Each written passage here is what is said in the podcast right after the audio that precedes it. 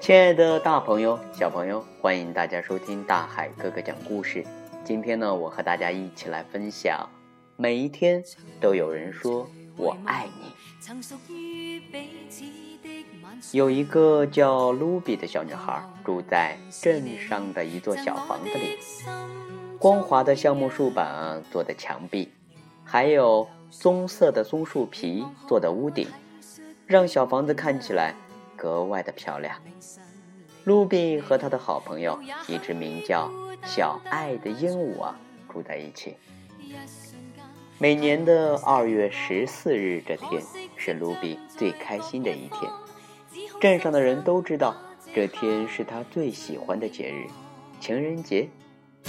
小卢比总是爱对别人说“我爱你”，他还常常说：“哈哈，你属于我哟。”只要是心形的东西，他都要收集起来，在上面写大大的几个字：“爱你的卢比。”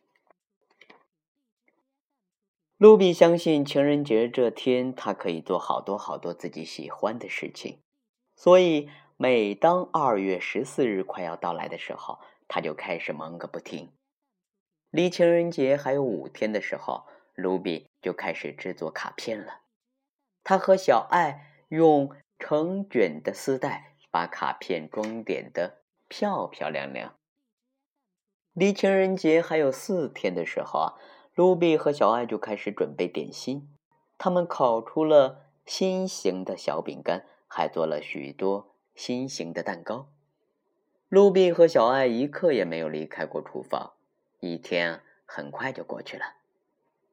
离情人节还有三天的时候。他们把大大小小的礼物装进了礼品袋，又在每一个袋子上都扎了蝴蝶结。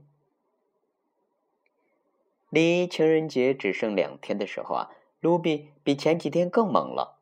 他从早晨忙活到中午，从中午忙活到晚上，又是写卡片，又是包礼物，一刻也没有休息过。当最后一天终于到来的时候，卢比认认真真的检查完了礼品的清单，然后开始忙着把所有的礼物搬上小车。这天晚上，卢比在房间里跑来跑去，又挑又选。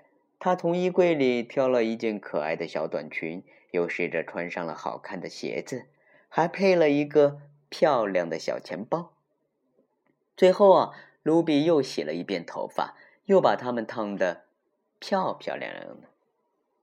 看着这一切，卢比终于满意的笑了。哎呀，还有一件很重要的事情呢！他连忙跑回房间，拿出一个心形卡片，挂在小货车的前面。卢比这才放心的回到房间。他躺在床上，想到明天就要到来的情人节，兴奋的不得了。卢比闭上眼睛，小爱紧紧的靠在他的身旁。忙了这么多天，他们实在太累了。不知不觉间，卢比和小爱啊睡着了。他们睡过了第二天上午，睡过了下午，又睡过了晚上，直到第三天早上，卢比终于醒了。不过，当他看到日历上的日期，一下子变成了泄了气的皮球。天哪，我我错过了情人节！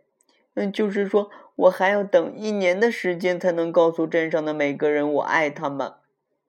卢比一边哭一边说，他慢慢的拿起卡片，准备一件件的把礼物拿下车来。这时，小爱粗声粗气的嚷嚷起来：“啊，卢比，我们也可以试试今天去送礼物嘛。”卢比抬起头看了看小爱，伤心的说。今天已经十五号了，情人节昨天就过去了。现在送给礼物给别人会被嘲笑的。不过，在小爱的鼓励下，卢比还是决定试一试。反正，嗯，反正现在能做的也就是试一试了。他小声对自己说。于是啊，他们重新收拾好了小拖车。卢比努力装出一副高兴的样子。小爱站在他的肩膀上。他们慢慢的穿过小镇。一家一家的分发礼物，他们给人们送过去了糖果和卡片，又挨家挨户的分发了心形的小饼干。那天，镇上的每一个人都得到了礼物。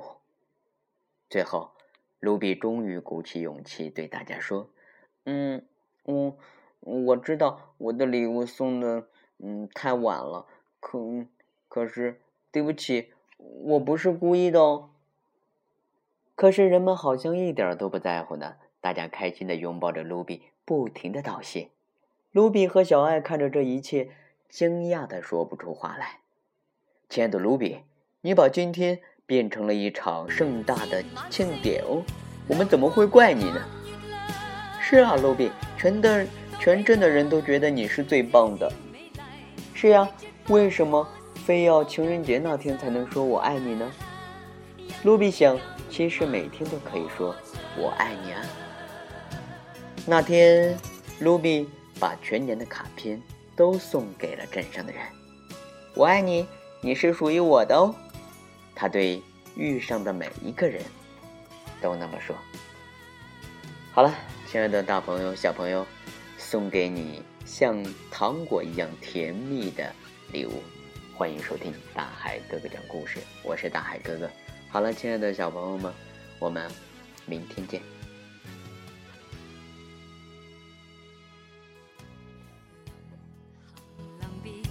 才顿感爱上的漂亮。